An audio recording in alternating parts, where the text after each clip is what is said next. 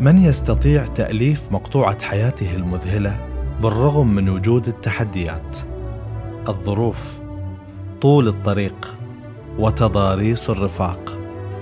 وهنا نقول: كيف استطاع بيتهوفن أن يؤلف السيمفونية التاسعة، تلك التحفة الرائعة، وهو أصم؟ معاكم عبدالله الشحي، أقدم بودكاست غيوم. تهطل علينا حروف شيقة وموضوعات مختلفة، في كل حلقة أقدم لكم مضمون جديد من مزون المعرفة وشوية من زخات الإبداع. حلقتنا اليوم بعنوان أنت وبيتهوفن.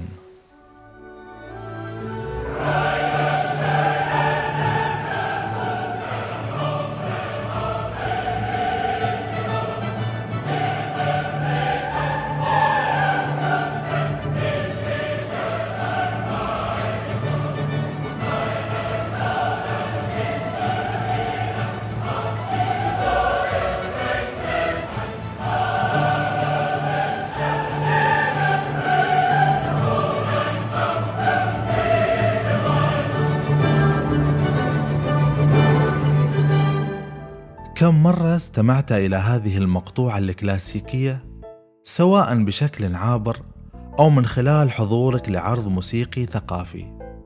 انظر إلى ما يمكن أن يصنعه الإنسان ليبقى أثره أو صدى إنجازاته يروى على مر العصور. هذا اللحن لا زال يعزف في أضخم دور الأوبرا كواحدة من القطع الفنية العتيقة.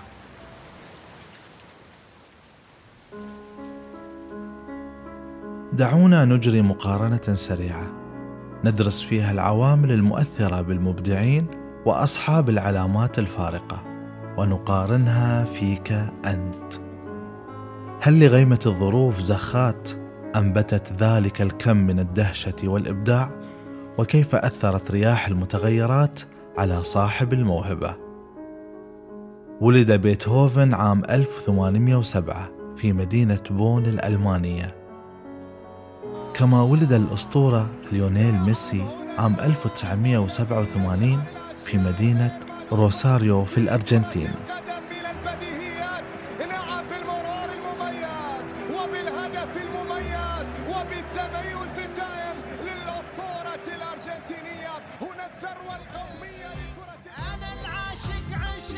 أما الفنان حسين الجسمي فقد ولد عام 1979 في مدينة خورفكان بالإمارات.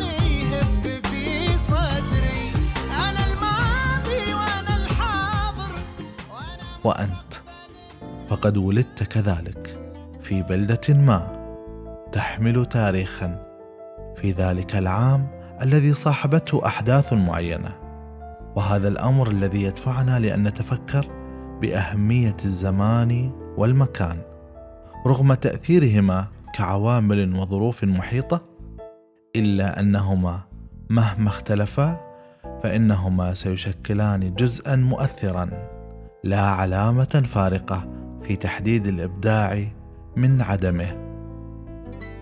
وهنا نتساءل: كم شخص ولد في نفس العام وفي نفس المكان مع هؤلاء الموهوبين؟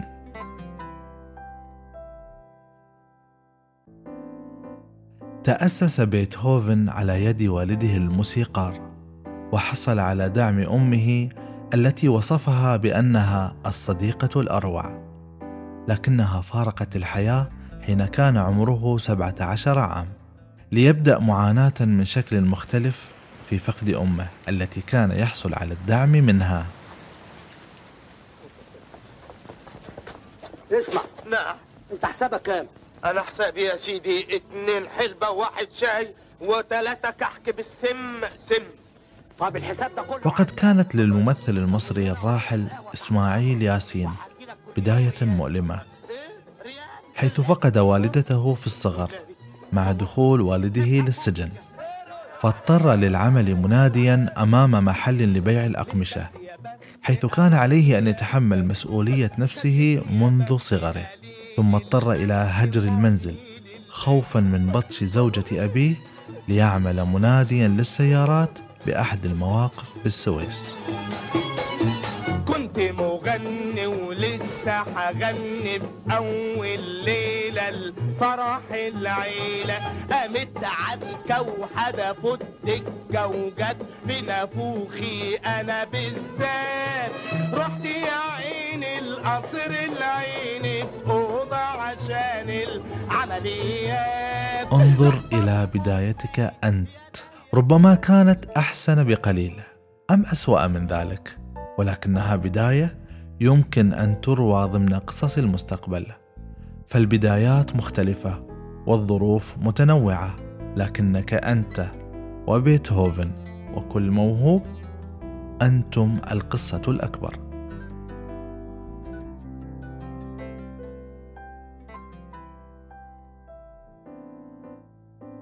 كان بيتهوفن مولعا بالموسيقى لدرجة أنه شارك في أول سيمفونية وهو بعمر 12 عاماً، بالإضافة إلى إبهاره لكل من استمع لعزفه. كان يقضي الساعات الطوال لتأليف مقاطع من وحي خياله ولتركيب القواعد الخاصة به في الموسيقى. كذلك من اطلع على سيرة اللاعب البرتغالي كريستيانو رونالدو فإنه يعلم أنه لم يكن يكتفي بساعات التمرين المعتمدة، بل يبذل مجهودا إضافيا جعل منه أسطورة كروية تحطم الأرقام القياسية.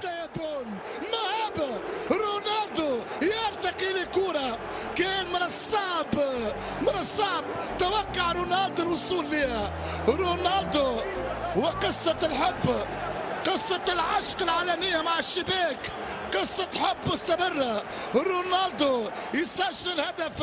وها أنت مجددا تدخل المقارنة لتخبرنا عن عدد الساعات التي تقضيها لدعم موهبتك أو هوايتك المفضلة. قارنها بما تقضيه من وقت في أمر آخر، واحكم على نفسك ولا تسمح للآخرين بأن يحكموا عليك.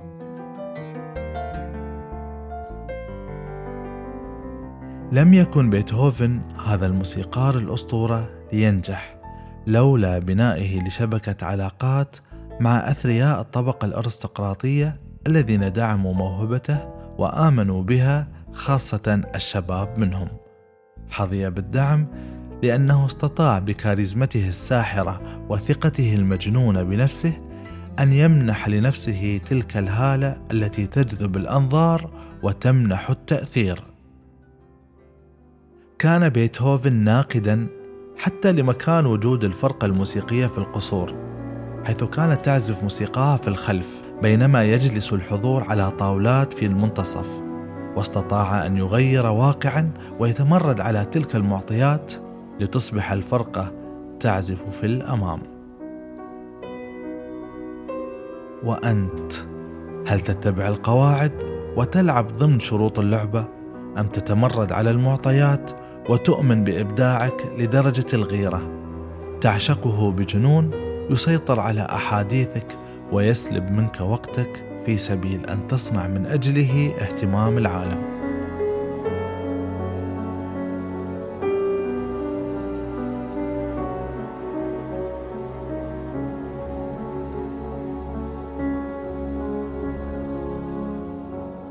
في الحقيقة، وكما يعرف المتتبع لسيرة بيتهوفن، أنه لم يولد أصماً، ولكن بدأ معه تدريجياً منذ كان عمره 31 عام.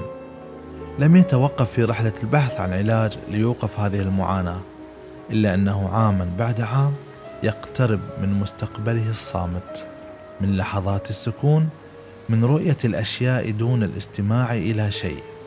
كره كل شيء بعدها وأصيب بمزاج حاد من كل شيء إلا موسيقاه، كانت هي الأمان والسعادة.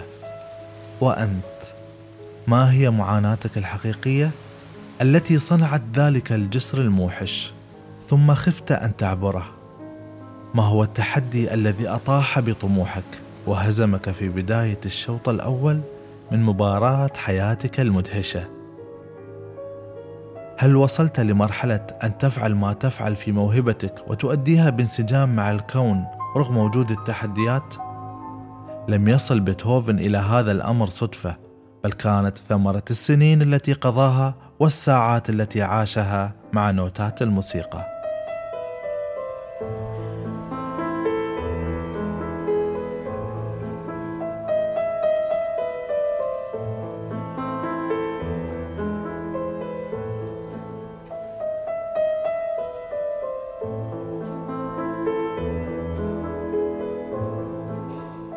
رحل بيتهوفن، وبقي في العالم مليون بيتهوفن يعزف على مسامعنا، في الطرقات، في موسيقى الألعاب، في خلفيات المشاهد. لا يموت الشغف ويصل إحساسه. لم تكن سنة الميلاد ولا مكانه، لم تكن الظروف ولا التحديات، كان الشغف هو من أوصل كل موهوب إلى ما وصل إليه. وأنت حان الوقت لتصنع منك النسخة الشغوفة التي تتطلع إلى ما هو أبعد، التي تكتب تجربتها رواية لجيل بعد جيل. انتهت حلقتنا لهذا اليوم، وألقاكم مع غيمة جديدة.